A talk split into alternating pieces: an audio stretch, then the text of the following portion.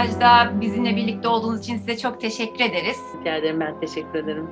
Çok mutluyuz sizinle bu röportajı gerçekleştirdiğimiz için. İlk önce aslında sizi tanımayanlar için de sizi ne kadar da iyi tanıdıklarını anlatan birkaç şey söylemek istiyorum ben e, izninizle. Çünkü her birimiz yani bu kanala ilgi duyan, Tolkien'i seven, kitaplarını okuyan herkes yazarın cümlelerinde aslında sizin yazdığınız cümlelerle Tolkien'i tanıdı. O yüzden bu katkınız için ben kendi adıma ve tüm okurlar adına teşekkür etmek istiyorum ekibimiz adına da.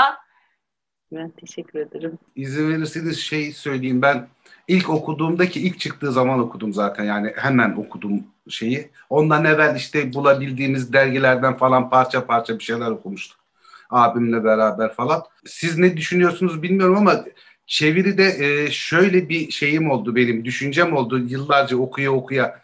Yani Tolkien'in yazdığı kitabın birebir çevrilmesi gibi değil de sanki Tolkien'i Türklere, e, Türk diline anlatmışsınız gibi geliyor bana sürekli. E, çok belirgin bir şekilde e, etkileyici bir çeviri yapmışsınız.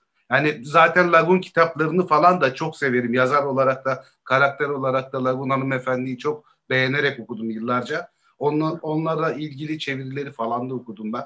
Yani öyle bir e, sisteminiz var ki sanki İngilizce kitapla Türkçe kitap aralarında bir eşleşlikten ziyade böyle e, Türkler için üstün bir kitap yaratılmış gibi. Yani Türkler bunu Türk dilinde okuyanlar en iyi bu şekilde anlar demişsiniz sanki kitabı e, çevirerek. Yani cidden e, benim e, pek çocukluğumdan beri özel hayranlıklarım falan hiç olmaz ama yani çeviriniz benim için çok değerli, çok çok kıymetli bir çeviri. Yani çok teşekkür ederim. Tabii burada şöyle bir şey var. E, aslında e, evet doğru e, Türkçe'ye adapte ettim ya da Türk kültürüne adapte ettim ama bunun anlamı şey değil, çok serbest e, davranmadım. Yani birebir bütün cümleler e, sadıktım. Yani birebir bütün cümlelere ve bütün kelimelere sadık kalarak yaptım bunu.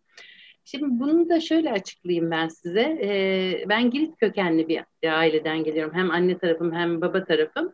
Ve Giritlerin e, çok meşhur bir destanları vardır yüzyıllardır bunu aslında bir Venedikli yazmıştır bunu. Giritlicedir. Rumca değil yani ya da Yunanca değil Giritlice. Mesela benim annem ve babamın nesli ne kadar e, adada yaşayan ve adadan sonra buraya e, gelen şeyler de göçmenler de bu e, destanı dinleyerek büyümüşler. Yani bu çok uzun bir şiirdir. Valla 20 bin mısra mı öyle bir şey.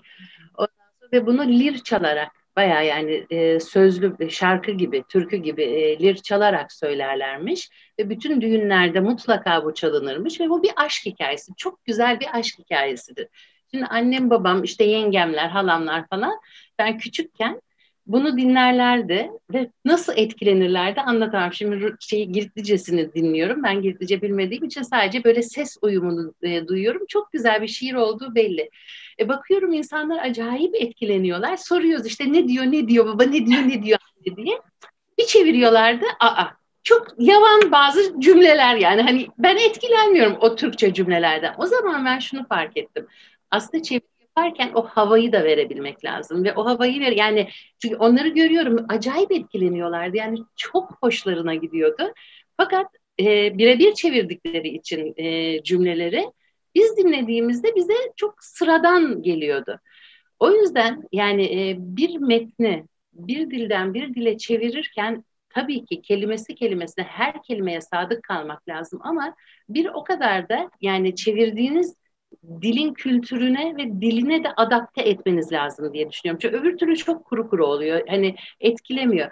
İşte e, e, ne bileyim ben eğer e, şey gibi yani Tolkien çeviriyorsanız ya da o tarz bir şey çeviriyorsanız evet biraz masalsı bir dili olması lazım. Yani masal anlatır gibi sizi içine alabilmesi lazım.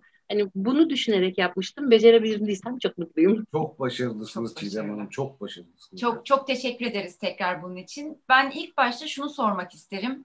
Ee, aslında biraz da biliyorum ama hani bilmeyenler, sizi tanımayanlar, e, isim olarak bilip hiç görmeyenler için bu soruları hazırladık. Bir çevirmen olarak bu işe nasıl başladığınızı ve çevirmenliği hiç yapmayan insanlara nasıl tanımlayacağınızı merak ediyorum.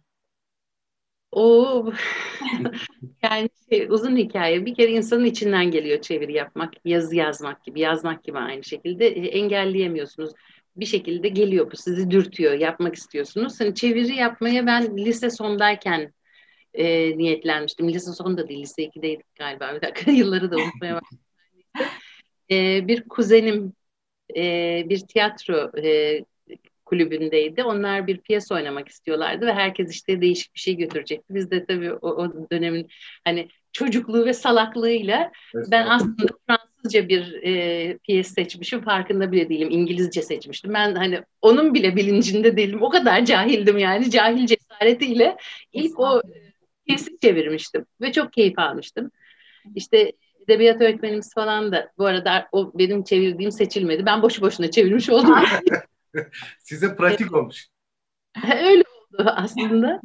Ondan sonra işte e, sonra dediğim gibi bu içten gelen bir şey. Hani paylaşmak istiyorsunuz, okuduğunuz, e, beğendiğiniz bir şeyi e, herhalde öyle bir dürtü. Bilmiyorum tam olarak açıklamak da çok zor. İşte o şekilde başladım. Sonra filolojide okudum zaten. Hani e, edebiyatla ilgilen yani önümdeki yaşamda edebiyatla ilgileneceğimi biliyordum. Ondan sonra 10 yıl e, çeviri yapabilmeye çalıştım. Yani herkesi ikna etmeye çalıştım. Bakın ben vallahi yapabiliyorum diye. Kimse dinlemedi bile bana yani şans bile tanımadılar. Tabii o günlerde bugünkü gibi değildi. Ee, İzmir'deydim zaten ve İzmir'de yayın evi yok. Hala yok yani. Bir iki tane galiba şimdi ama yok yani. E, e, internet yoktu. Hatta telefon bile bu kadar kolay değildi. Hani telefon düşecek diye telefonda bekliyordunuz o dönemlerde e, zordu yani. Hani kendimi ispat etmek için 10 yıl uğraştım. 10 e, yıl ama hiç pes etmedim. Yani hiç, vazgeçmedim. 10 yıl sonra e, ilk Leguin'le başladım. E, Yerdeniz büyücüsüyle başladım çeviriye. Çeviri yapacak insanlara önce şunu söyleyeyim. Kolay bir meslek değil, zor bir meslek. Yani e, mantıklı veya akıllı bir insanın yapacağı bir şey değil. Çünkü gerçekten iyi bir eğitiminizin olması lazım. Yani e, iki lisana da iyi kötü vakıf olmanız lazım. İki lisanda da okuyor olmanız lazım. İki lisanda da okuduğunuzu anlıyor olmanız lazım. Yazmaktan zevk almanız lazım. Ve bu, bütün bunlara ilaveten de mümkün olduğu kadar e, kendinizi geliştirmeniz lazım. Yani öğrenmeniz lazım.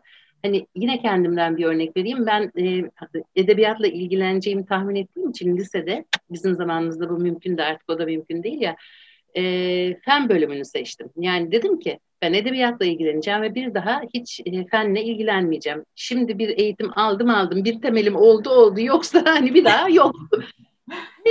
fen bölümünde okudum. E, ve çok gördüm yani hani daha sonra mesela e, TRT'ye belgesel çevirileri yaptım uzun yıllar. E, işte 10 yıl 15 yıl öncesine kadar 15 yıl önce zaten bitti o işler. E, o şeyde belgesel çok faydasını gördüm o e, fen bölümü mezunu olmanın e, gerçekten. Yani e, şimdi bu kadar eğitim alıyorsunuz, bu kadar kendinizi geliştirmeye çalışıyorsunuz. Emin olun bu donanımla herhangi başka bir işe gitseniz e, çok daha fazla para kazanabilirsiniz.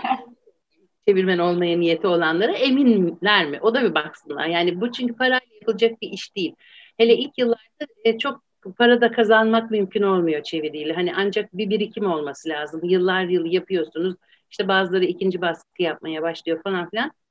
Oradan buradan e, birikmeye başlıyor. E, ya da işte ben senelerce sahaflık da yaptım. Yani sadece çeviri değil, yanı sıra sahaftım da.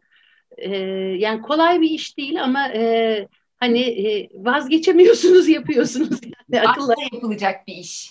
Yani öyle işler gibi her iş aşklaymalı o anlamda. Le Guin ve Tolkien başta olmak üzere birçok yazarın kitaplarını çevirdiniz. Ejderha Mızrağı serisi var. O da çok seviliyor. Son dönemde de Zafer abiye de çok soru evet, geliyor. Ben onları okumadım ama yani Le Guin ve Tolkien'leri okudum ben. Sizin için bu çevirdiklerinizin arasında en özel olan, şahsi olmazsa tabii, benim için bu çok kıymetlidir dediğiniz hangisi ya da var mı? İlk çevirim herhalde. Yani Get, e, Yerdeniz Büyücüsü ilk çevirim ve çok keyif alarak çevirdim. Fakat onun dışında e, hemen hemen bütün yaptığım çevirileri zevkle yaptım. Yani zaten e, Allah'a şükür artık o noktaya geldim. Hani yok ben bunu çevirmeyeyim, sevmi, sevmedim diyebileceğim noktaya geldim ama ilk zamanlarda mesela öyle değil. İnsan ne bulursa çevirmek istiyor bir de o e, yani. Ama yani hani mesela e, gerçekten fikrimi soracak olursanız Ejderha Mızrakları bana daha yüzeysel geldi. Onun dili daha kolay olmasına rağmen beni daha çok yordu. Çünkü mantık hataları vardı cümlede. Yani özenli değildi. E, sonuç olarak bilimci ve adamın her kurduğu cümle yani inanılmaz sağlam cümle mantığı var, her şeysi var. Yani keyif alıyorsunuz, çözüyorsunuz ve siz işte onun karşılığında bir şey yazabiliyorsunuz. Mesela o çevirilerde beni e, ejderha mızraklarında en çok yoran o oldu. E, çünkü mantık hatasını görüyorsunuz ama siz bir çevirmezsiniz. O mantık hatasını düzeltemezsiniz. Aynı mantık hatasını Türkçe'de de yapmak zorunda kalıyorsunuz. Çok zor bir şey. O beni çok yordu mesela. Yoksa hikaye olarak yani olay örgüsü güzel o şeylerde de fakat dilde eksikliği var bana soracak olursanız. En çok yorulduğum çeviriler ejderha mızrakları oldu yani öyle diyebilirim. Şey diyebiliriz o zaman değil mi Çiğdem Hanım? Yani bir eseri çevirmen için e, kolaylaştıran şey asıl dilinde yazan kişinin ne kadar konuya hakim olması, dile hakim olması. Yani ne kadar düzgün yazılmışsa orijinal eser, siz de çevirirken o kadar rahat davranabiliyorsunuz. Evet. Yoksa hani Tolkien çok zor, nasıl çevrilecek falan gibi değil de aslında kötü yazılmış basit bir eserden bile daha keyifli bir çevirisi oluyor muhtemelen. Yaptığınız işten zevk alıyorsanız evet öyle yani öyle.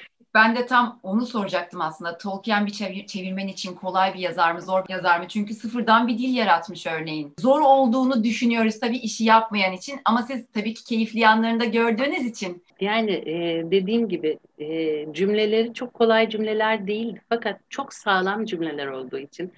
Ve yani ben hikayeyi çok beğendi. Yani masalı zaten ben masal delisiyim öyle diyelim. Masalı çok seviyorum. Çocukluğumdan beri hala çok seviyorum. Ve ben işte, Yüzüklerin Efendisi'ne büyük bir masal olarak bakıyorum ve masalların tırnak içinde gerçeklerden yani bugün gerçek zannettiğimiz, bize gerçek diye gösterilen olaylardan gerçekleri ve doğruları daha iyi aktardığına inanıyorum. Dediğim gibi bir kere masal olması yani o yarattığı dünya ve o yarattığı dünyanın mesela tutarlılığı çok önemli. E, bilim kurguda da aynı şey söz konusudur. İyi bir bilim kurgu veya iyi bir fantastik e, romanın hani nereden anlarsınız diye soracak olursanız bana tutarlı olmasından. Şimdi bazı şeyleri okuyorsunuz çok tutarsız, mantıksız yok böyle bir şey. O bir dünya yaratıyorsanız o dünyanın içinde bir mantık olması lazım. Yoksa o yaratamazsınız onu böyle eksik, eğriti, hani tıngır bıngır bir şey olur. Güzel olmaz. Tutarlı olması çok önemli. Yüzüklerin Efendisi kitabı size nasıl geldi peki? Ben okudum bununla ilgili hikaye. Hatta ilk başta Elrond Divanı'nın çevirisini yaptığınızı e, örnek olarak gönderdiğinizi biliyorum ama bilmeyen arkadaşlarımız elbette ki vardır. Valla ben kitabı okuduğumda çok sevdim. Yani çok çok beğendim. Gerçekten çok hoşuma gitti. Sonra e, Müge Sökmen'le bir gün oturuyorduk. işte konuşuyorduk. E, şey dedim. Meğerse onlar da düşünüyorlarmış zaten. Yani zaten düşünüyorlarmış. E, şimdi öyle otururken dedim ki Yüzüklerin Efendisi'ne ne dersiniz? Hani düşünür müsünüz diye. Allah deriz demiş. Ondan sonra tabii emin olamadık böyle bir şey çevrilebilir mi çevrilemez mi diye. E, Elrond Divanı'nda bütün lisanlar konuşulduğu için Elrond Divanı'nı e, çevirmeye karar Bu arada tabii şunu da söyleyeyim yani benimkisi yine bir cahil cesaretiymiş. Çünkü ah. o dönemde e, bugünkü şey yok yani e, imkanlarınız yok böyle olanaklar yok. Bir iki sene önce Beren ile Luthien'i çevirdim. Zaman geçmiş ben her şeyi unutmuşum kim kimdi.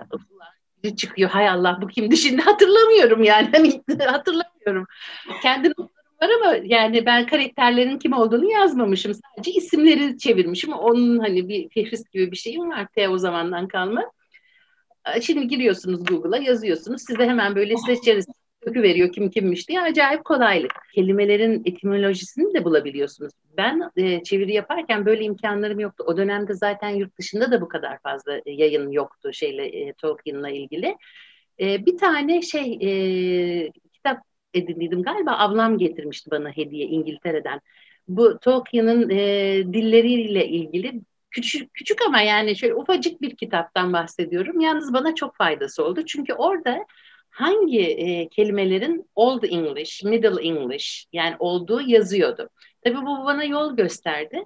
Bu sayede ben de hani e, Osmanlıca mı çevireceğim, eski Türkçe mi çevireceğim? Yani bunun e, şeyini yapabiliyordum. E, arasını yani değiştirebiliyordum ve onun yanı sıra bir tane Anglo-Saksonca e, İngilizce sözlük edinmiştim. Ondan sonra işte Divan-ı Ligat-ı Türk, e, tarama sözlüğü, lehçeler sözlüğü bir sürü sözlük yanımda çok uğraşarak yaptım. Şimdi bugün yani çok aslında delilikmiş yani gerçekten delilikmiş. çok keyifliydi. Yani çok çok keyifliydi. Bugünkü bilgimle belki cesaret edemezdim. Çünkü hani e, hakikaten deli cesaretiymiş ve mutlaka çok da yanlışlarım vardır. Hani hiç şüphem yok fakat elimden geldiğince en iyisini yapmaya çalıştım ve çok samimiyetle yaptım. Çok büyük bir sevgiyle yaptım gerçekten. Hani e, sorumluluğumu bildim. E, hiç şey yapmadım, kaytarmaya çalışmadım. Günlerce yani mesela bir kelimeye takılıyorsunuz. Çok ilginçtir o. Bir şey buluyorsunuz onun karşılığında. Özellikle isimleri çevirirken yazıyorsunuz ama içinize sinmiyor. Hayır bu bunun karşılığı değil yani hissediyorsunuz onu. Onun karşılığı o değil. Bir şey var ama. Bir şey var da nerede? Yok yani hani bulam bulabildiğiniz bir çünkü şey yok kaynak yok. Yani şu ansiklopediye bakayım falanca sözlüğe bakayım gibi bir şeyiniz yok. Ama böyle hani içinizde bir yerlerde böyle derinlerden bir ses hani hayır bunun bir ka- başka karşılığı var ve esas o böylecik oturuyor diyor size yani bir şey fısıldıyor. Ve mesela onu e, bırakıyordum bırakıyorum ama aklımın gerisinde var. Haftalar hatta aylar sonra böyle bir gün birdenbire bir şey link ediyor kafanızda. Ay evet işte bu deyip onu buluyorsunuz. Ondan sonra hadi dönüp teker teker onları. E, hatta ben ilk şeyi Tolkien ama sanırım e, evet şey e, Windows çıkmıştı artık çevirdiğimde. Çünkü değilim. Belki de şey de yapmışımdır. Professional olarak diye bir program vardı bilgisayarda. Daha öncekilerini direkt şeyde yaptım. İlk çevirilerimi tabii e, ne o? Daktilo ile yaptım. Yani hani o Bizim hakikaten çok merak ettiğimiz bir soru bu. Kendi aramızda da konuşuyoruz bazen. Öyle isimler kazandırdınız ki karşılık olarak bizim aklımıza orijinali gelmiyor ilk başta. İşte Kuyut Orman diyoruz, Ayrık Vadi diyoruz, Çıkın Çıkmazı diyoruz. Bu bir çevirmen için nasıl bir duygu? Yani artık aslında Türkçe'ye bir kelime kazandırmış gibi oluyorsunuz aynı zamanda. Bu bir çevirmen için nasıl bir his? Çok merak ediyoruz söyledim ya ben bunu yaparken bunun ne kadar önemli bir şey olduğunu farkında değilim. Belki fark etseydim yapmazdım yani. Öyle cahil cesaretiyle ben çok keyif aldım ve tekrar ediyorum. Yani elimden geldiğince hata yapmamaya çalıştım. Hani sorumlu çalışmaya çalıştım. Bir de şey vardır biliyorsunuz Tolkien kendisi aslında ipucunu veriyor. O diyor ki Hani ben bunu kırmızı kitaptan okudum, bunu ben yazmadım. Evet. Ve nasıl İngilizceye çevirdiğini anlatıyor. Ben birebir onun komutlarını dinleyerek aynı prensip aynı mantıkla Türkçe'ye çevirdim. Hani e, ben o inandım yani. Evet o İngilizce değildi, başka bir lisandaydı. ve hani o kırmızı kitaptakini okuyup çeviremedim. Onları e, asıl metne ulaşamadım ama bir şekilde e, yani aynı prensiple, aynı e, aynı frekans gibi bir şey yani onu yakalayabildiğinizde bu sadece Yüzüklerin Efendisi için geçerli değil. Bütün çevirdiğiniz kitaplarda da aynı şey geçerlidir. E, bir frekansı vardır. Onu yakalarsınız birlikte gidersiniz. Yakalayamazsanız zaten olmuyor yani. Öyle bir şey. Zaten e, zamanla düzelttiğiniz, ikinci baskıda düzelttiğiniz, değiştirdiğiniz diyeyim kelimeler var. Mesela yarma vadi olarak geçiyor ilk kitapta. Sonra kalmış o. A- ayrık vadi. Bizim de zaten aklımızda ayrık vadi hep orası. Yanlışlıkla kalmış. Yani birçok e, e, özel isim yani orada kullandığım birkaç kere değişti. Evet. Yani hani bir şey yazıyordum beğenmiyordum. Biraz önce anlattığım gibi aylar sonra değiştirdiğim kelimeler oluyordu. Yani içinize silmiyor çünkü bir şey buluyorsunuz ama hayır diyorsunuz. Bu bunun karşılığı değil. Ondan sonra işte dönüp düzelttiğinizde bir gözünüzden kaçanlar da olabiliyor. Kesinlikle çevirinin büyüsü değil mi bu? Yani şey e, edebi çeviri yani teknik çeviri tabii başka bir şekilde yapılıyor muhtemelen ama edebi çeviri yani tabii ki disiplin, bilgi, çalışma bir altyapı gerektirdiği kadar aslında biraz da sezgisel bir süreç herhalde. Yani orada bu, bunun bir karşılığı var hissinin oluşması. Ama ne? O, onu bulmak, onu hissetmek biraz sezgisel herhalde. Yani ilham gerektiren bir şey, bir yazar gibi davranabilmek. Tabii ilham gerektiriyor. Yani mesele o.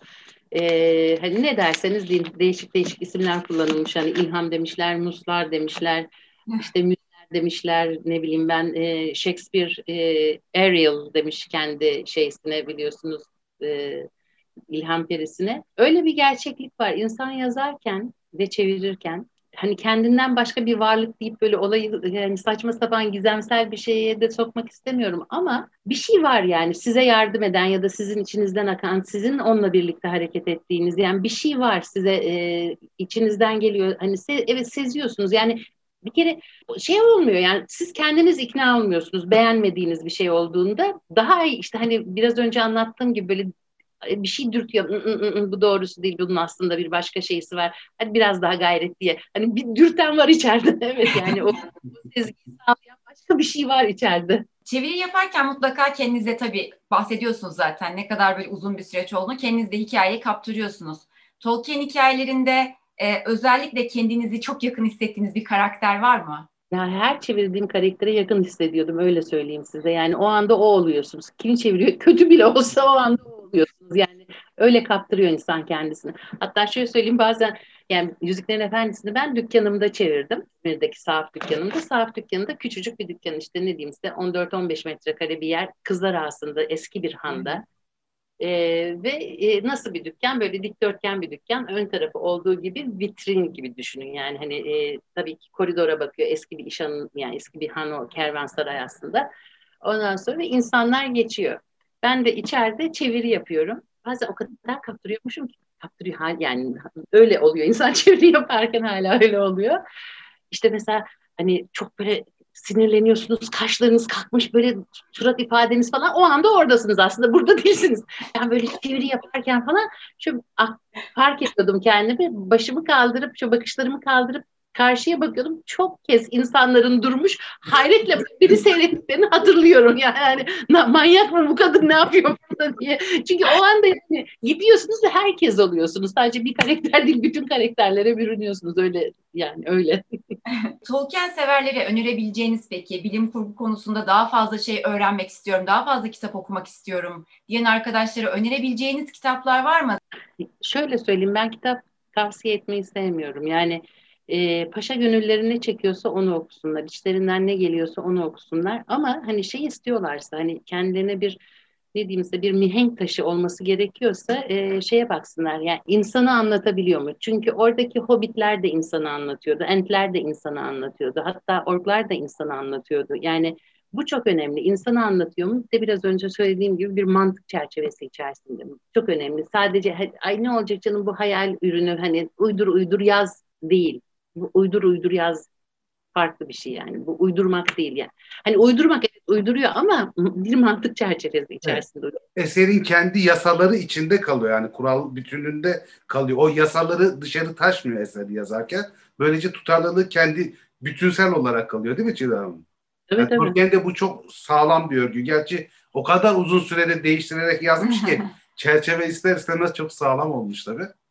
Ben şeyi e, öğrenmek istiyorum sizden. Bu İzmir e, Kütüphanesi'ndeki yazma eserler falan yüzünden bir ara Osmanlıca eğitimi almışsınız. Osmanlıcayı biliyorsunuz. E, ben de üniversite hayatında bir iki yıl kadar Osmanlıca şeyi aldım, dersi aldım. Hani çok çok basit düzeydi tabii ki ama bu Osmanlıcayı muhtemelen e, öğrendiğinizde Tolkien çevirisinde size yardımcı olmuştur gibi geliyor bana. Özellikle Rohan çevirilerinde falan değil mi? Rohan bölümlerinde. Rohirrimlerde falan. Rohirrimlerden ziyade şeyde entlerin Entlerde. daha çok faydası oldu. Yani e, şöyle söyleyeyim Osmanlıca öğrenmenin faydası sonuç olarak dilimizin bir e, dönemidir Osmanlıca. Yani bugün konuştuğumuz lisanın da bir parçası. Evet. E, biraz önce onu söylemeye çalışıyordum ya e, çevirmen olmak isteyen arkadaşlar varsa hani yapmaları gereken hem kendi lisanlarını hem de diğer e, lisanı e, ve kültürü iyi anlamaları lazım. O anlamda Osmanlıcanın ben çok fazla çok faydasını gördüm. Yani Osmanlıca bilmek çok güzel bir şey çünkü e, yani niye çok güzel bir şey? E, okuyabileceğiniz şeylerin, e, ulaşabileceğiniz bilgilerin şeyi genişliyor, yelpazesi genişliyor. Yani size birisi ikinci elden böyle böyle diyormuş, böyle böyle yazıyormuş. Ona mahkum olmuyorsunuz. Direkt kendiniz okuyup hakikaten öyle mi yazıyormuş, yazmıyor muymuş görüyorsunuz. Bu güzel bir şey. Yani bu bir özgürlük aslında. insanın e, daha fazla bilgiye ulaşabilmesi için çok güzel bir şey.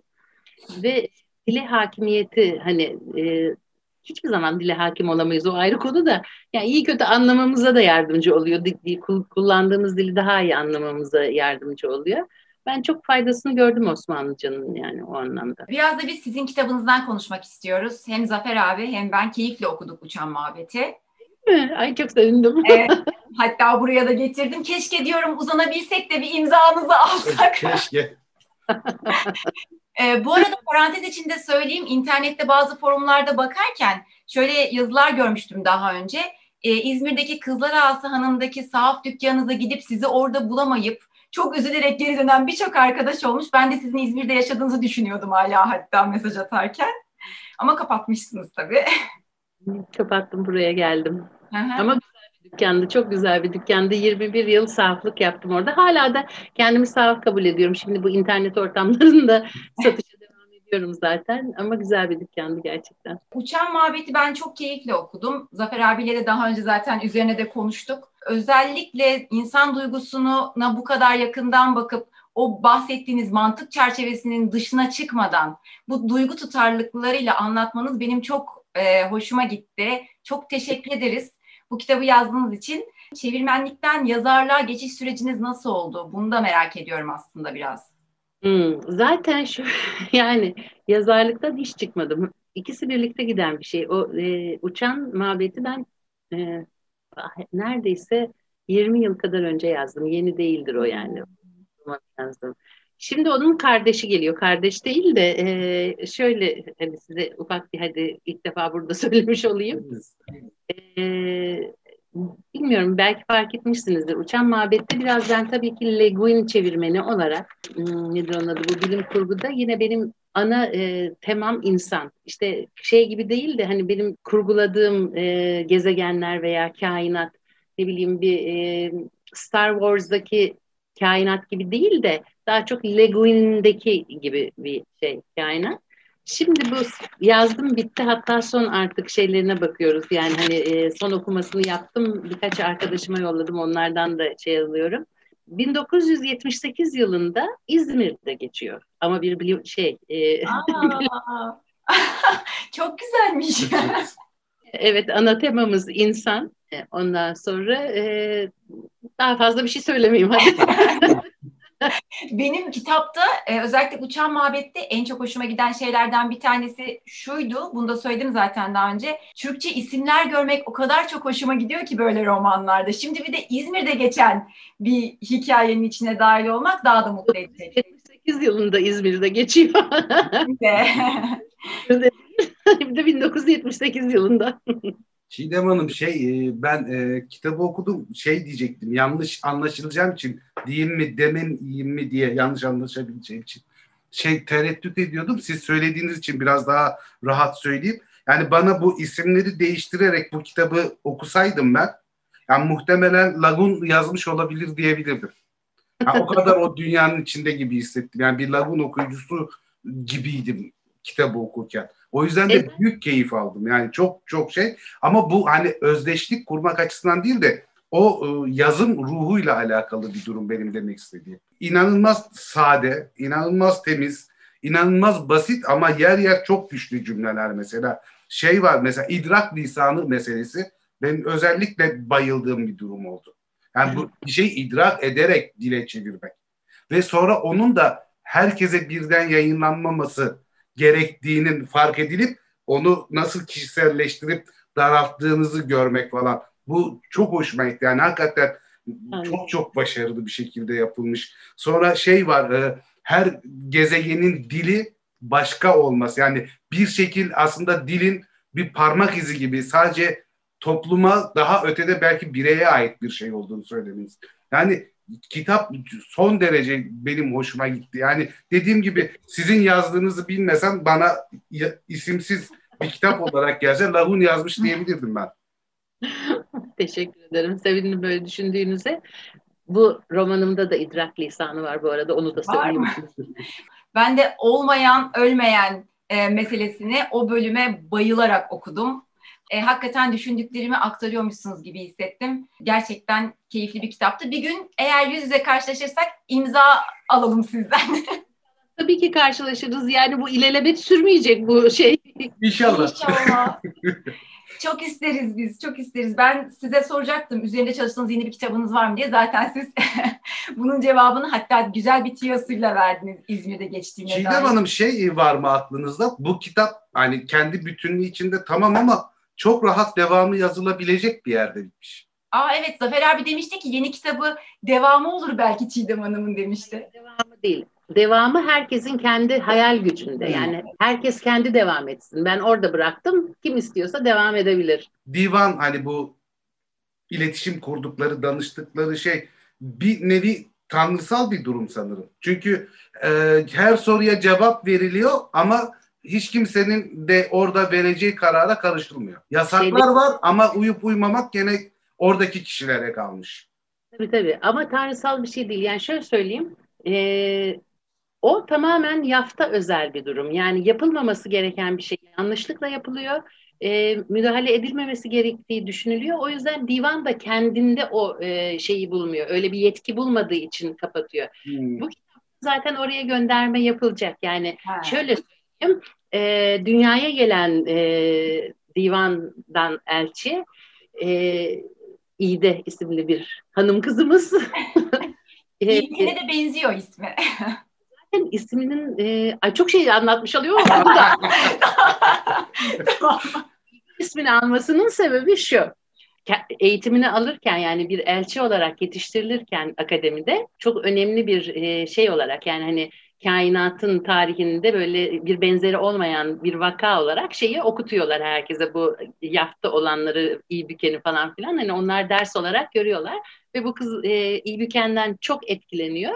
Ve ilk görevinde hani onun ismini almayı düşünüyor. Ama iyi büken e, dünyada çok kulak tırmalayacak diye İde ismini alıyor. Ve burada onun mantığı şu e, aslında iyi büken şey e, iyi büken yani iyi kendi elinde kendi kaderi kendi kaderini kendi e, tayin edebilen anlamında. O yüzden diyor ki İde'yi e, İde ismini aldığım zaman işte bir arkadaşıyla konuşurken izah ediyor. İde ismini aldığım zaman diyor hani iyi büken olmuş oluyorum. Yani iyide ol, iyi büken de iyide olan yani iyi kendisi çeviren anlamında. Hem diyor dünyada bu bir şey de e, meyve isminde bir ağaç isminde falan filan diye geçiyor yani böyle.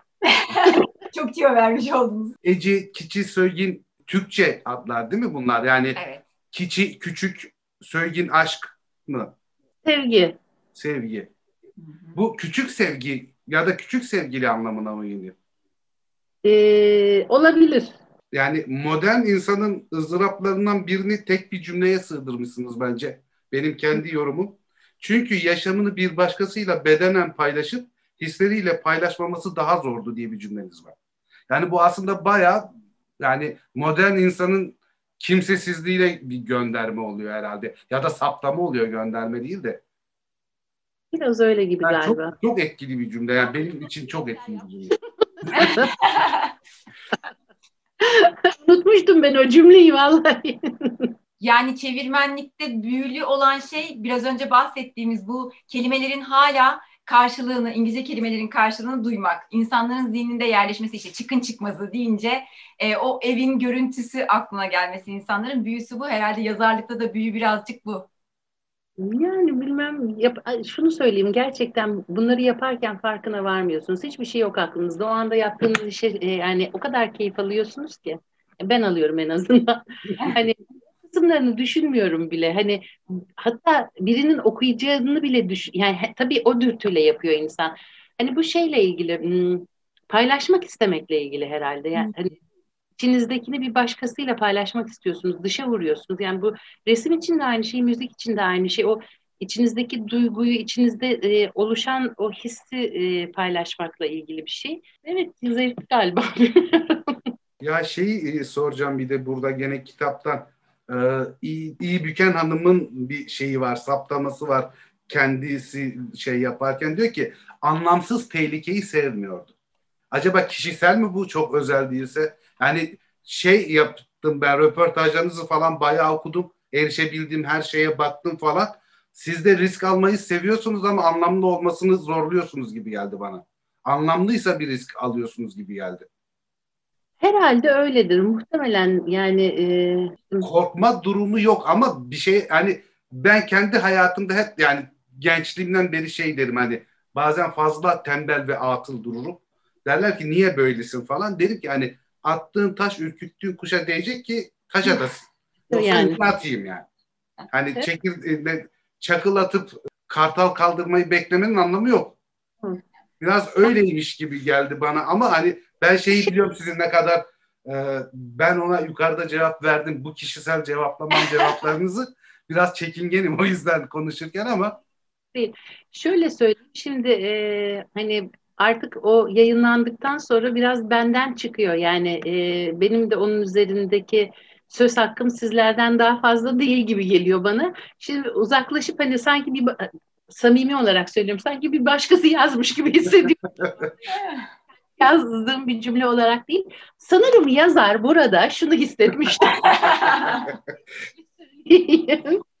yani e, bu biraz neye benziyor biliyor musunuz? Yaşadığımız çağda e, hani bu adrenalin diye bir şey e, uydurdular. Hani insanlar devamlı heyecan arıyor. Böyle abuk sabuk e, heyecan işte böyle parkurlar oluyor. Dağlarda gidiyorlar, geliyorlar. Hani ne için?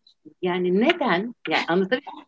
yanı sıra dünyada gerçekten siz bir heyecan duymak istiyorsanız o heyecanı duyabileceğiniz ve sonunda bir işe yarayacak bir sürü işler var. Yani bir sürü tehlikeler var. Onlara gidin. Yani anlatabiliyor muyum? Biraz da herhalde e, yazarın aklında bu vardı. ya şey soracağım bir de gene benim bu kendi düşüncem tabii siz e, ne dersiniz? Bu kötülüğün olmaması aslında iyiliği yaratan bir durum değil. Yani sizin kitabınızda belirttiğiniz gibi kötülükten çok korkuyorlar ama kötülük yapana hiç rastlanmıyor anlıyor musun diye başlıyor. Yani kötü yaratıcı sürecin e, yakıtlarından biri aslında iyi gibi. İyiyi ortaya çıkartan şey. Bana şeyde e, kanalda şeyi çok soruyorlar. E, Melkor'a neden Eru izin verdi? Sauron'a neden izin verdi? Ben aslında hani e, arkadaşlara e, bu kitabı tavsiye edip bu bölüm okumalarını e, söyleyeceğim. Dokuzuncu bölümü. Çünkü e, bir şeyin yaratılma sürecinde hareket gerekliliği için zaten kötü faktörünün olması gerekiyor. Yoksa tamamen bir atalete dönülüyor. İyi de olamıyorsun kötü olmadan. Oradaki kötülüğü aslında tartışabiliriz. Yani daha doğrusu oradaki dil genel olarak iyi ve kötü çok e, tartışılmaya açık bir şey. Yani hani kötü olmasaydı iyilik olur muydu? E, ya da iyilik nedir ne değildir? Hani bunlar gerçekten çok derin kavramlar. Fakat e, ben e, şu anda yani hani dünyada da kötülük var mı? Var. Var kötülük var yani çok büyük kötü. Hele şu aralar çok var yani hani öyle böyle değil. Bütün dünyada. Bunun şey e, emin değilim yani arkasında bir kötünün olduğundan emin değilim. Yani insanlar kendi kendilerine aslında olmayan bir şey var ediyor gibiler. Ee, bir şey görmüştüm ben. Karikatür görmüştüm zamanlar ve çok etkilendim. Hala da unutmam o karikatürü. Bir kafesin içerisinde bir maymun e, ve o hani farelerin döndürdüğü böyle şeyler vardır ya ne derler o daire şeklinde işte zımbırtı. Onun içinde deliler çılgınlar gibi onu döndürüyor koşturarak. Yanında da bir bıçak duruyor ucu kanlı. Aslında insanlığı çok güzel anlatıyor. Yani sizi bir şeyle korkutuyorlar, bir kötülükle korkutuyorlar. Ama aslında var mı yok mu bilmiyorsunuz. Yani hakikaten o bıçak birini kesti mi, birinin kanı mı oraya bulaşmış olan bir şey var mı yok mu bilmiyoruz ve bilmediğimiz şeylerden deli gibi korkuyoruz. Yani bu kötülük yani benim için en büyük kötülük bu. Aslında olup olmadığı belli değil. Yani o kavramlar üzerinde düşünmek lazım. Hani çok derin mi düşündüm? Hayır çok derin düşünmedim aslında. Şimdi böyle konuşuyorum sanki çok düşünmüşüm gibi oldu ama hani böyle geliyor insana. Ama bence e, kötülük tasviriniz de kitapta çok doğruydu. Yani kötülük olmadan olmayan bir yerde aslında düzen de olmaz. Biz Zafer abiyle aramızda çok çatışırız. Ben mutlak iyi ve mutlak kötünün olduğunu düşünürüm. Zafer abi de der ki hep öyle deme. İşte hani öyle mutlak iyi ya da mutlak kötü diye bir şey yoktur. Aslan. Düşünce yoruma göre değişir der hep. Ee, Zafer abi sormak istedim. Ya şeyi e, bir de e, başka soru. Soru değil de gene yorumunu almak isterim Çiğdem Hanım'ın. Ee, bu kötülüğün kaybolması ya da herkesin e, standart bir hayata dönüp sadece onu yaşıyor hemen herkesin farklılar hariç bir tek düzelik, bir durağanlık tamamen hani artık köyden köye bile gidilmiyor. Yollar bile yok yani. Sadece gezginlerin patikaları var falan. Hani hiçbir ticaret yok. Tamamen atalet içinde bir toplum. Bu bana şeyi okurken onu hatırlattı. Borges'in Ölümsüzler adlı hikayesinde. Ölümsüzler hmm. artık tamamen atıldırlar çünkü artık yaşamak bir şey ifade etmiyordur. Tamamen durağanlaşmışlardır. Hatta şey bile fark edemez işte e, kimdi oradaki çok büyük Homeros da herhalde onları arayan ölü abı hayat çeşmesini arayan şeyler falan. Yani ölü gibi yaratıklardır. Tamamen ruhanileşmişlerdir. Yani adam onların o oradaki sudan içip de ölümsüz olduklarını bile anlayamaz. Hareketsizlik meselesi bana onu çağrıştırdı. Ne dersiniz? Doğru, doğru. Doğru. Yani gerçekten öyle aslında. Ee, şeyde de vardır mesela Le Guin'de e, Le, yani o yüzden ben çok seviyorum ve e, bir şekilde benim yarattığım kainatın onun hatta bu mesela yeni romanımda e, Le Guin'in iki gezegenine Segri ve e, Hayine gönderme var. Yani bahsediliyor bu romanda onlardan. İşte onun yarattığı kainatta, Le Guin'in yarattığı kainatta e, en gelişmiş şey hmm, gezegen Hayin'dir. Hayin'de de insanlar aslında çok basit yaşarlar. Yani hani elektriksiz, susuz neredeyse yani, yani kabile hayatı gibi bir hayatları vardır ama isteyenler çok daha ileri e, hani e, yani bilimsel çalışma da yapabilir işte ne bileyim akademiye de gidebilir falan filan. Şimdi benim e, işte biraz önce dedim ya hani benim tasarlamaya çalıştığım kainatlarda e, hani e, Star Wars tipi değil de insanı e, sorgulayan çünkü evet tek bir doğru veya tek bir yanlış yok. Aslında iyilik ve kötülük o anlamda evet ben de katılacağım Zafer Bey'e yani şey değil e, kesin çizgiler olduğunu ben de düşünmüyorum. Bu bir beyin jimnastiği gibi yani düşünmek lazım. Hani hep böyle e, kendi sınırlarımız içinde düşünüyoruz. Biraz şöyle yelpazeyi açıp daha fazla düşünmek e, gerekiyor diye düşünüyorum. Yani hani bu bilim kurgunun da buna yaraması gerek yani sadece işte uçan e, aletler, birbirini vuran insanlar, deli gibi bir savaş falan o, o bana çok hitap etmiyor. Yani hani o tarz şeylerin de bazılarını seyredip veyahut da okuyup yani film varsa filmi seyredip kitap varsa kitabını okuduğumdan emin değilim. Bakın itiraf edeyim. hani onlar bana çok şey yapmıyor, cazip gelmiyor. Ben dediğim gibi galiba benim için en önemli şey insan yani insanı çözmek, insanı anlamaya çalışmak. Yani insanın kendisini anlamaya çalışması ve içinde e, yaşadığımız kainatın bir parçasıyız ve kainat evet sonsuz her şey var. Her şey olabilir. Yani hayal gücümüzün ulaşabildiği yere kadar varız. O yüzden yani onu serbest bırakmamız lazım diye düşünüyorum. Evet, Tolkien de hep aslında e, yarattığı karakterlerde de yarattığı evrende de bu doğrultuda düşüncelerini belirtmesine rağmen hala biz insanlar bu karakter mutlak iyi mi? Bu kötü mü? Bu bunda dövüşse ne olur? O mu yener? Bu mu yener? Hep böyle kesin çizgilerle cevaplar arıyoruz. Aslında bence sadece şey değil, Tolkien'i değil, Tolkien de bunların arasında en önemlilerinden biri. Hani insanın tekrar, tekrar dönüp okuyabileceği eserler bunlar. Ee, her seferinde kendini serbest bırakmalı insan. Yani serbest bırakın, keyif alarak okuyun. Her seferinde başka bir şey duyacaksınız. Mutlaka yani farklı farklı şeyler anlayacaksınız. Çünkü siz değişiyorsunuz. Yani Doğru. kitap aynı ya da kainat aynı kainat değişen bizleriz. Her do yani her gün farklı bir gözle bakıyoruz aslında. Yani e, o yüzden aynı kitabı yüz kere okuyun, yüz kere değişik sonuca varacaksınızdır, değişik keyif alacaksınızdır. Yani e, ya da güzel eserlerin güzelliği burada. Her seferinde size bir şey söyleyebilmelerinde.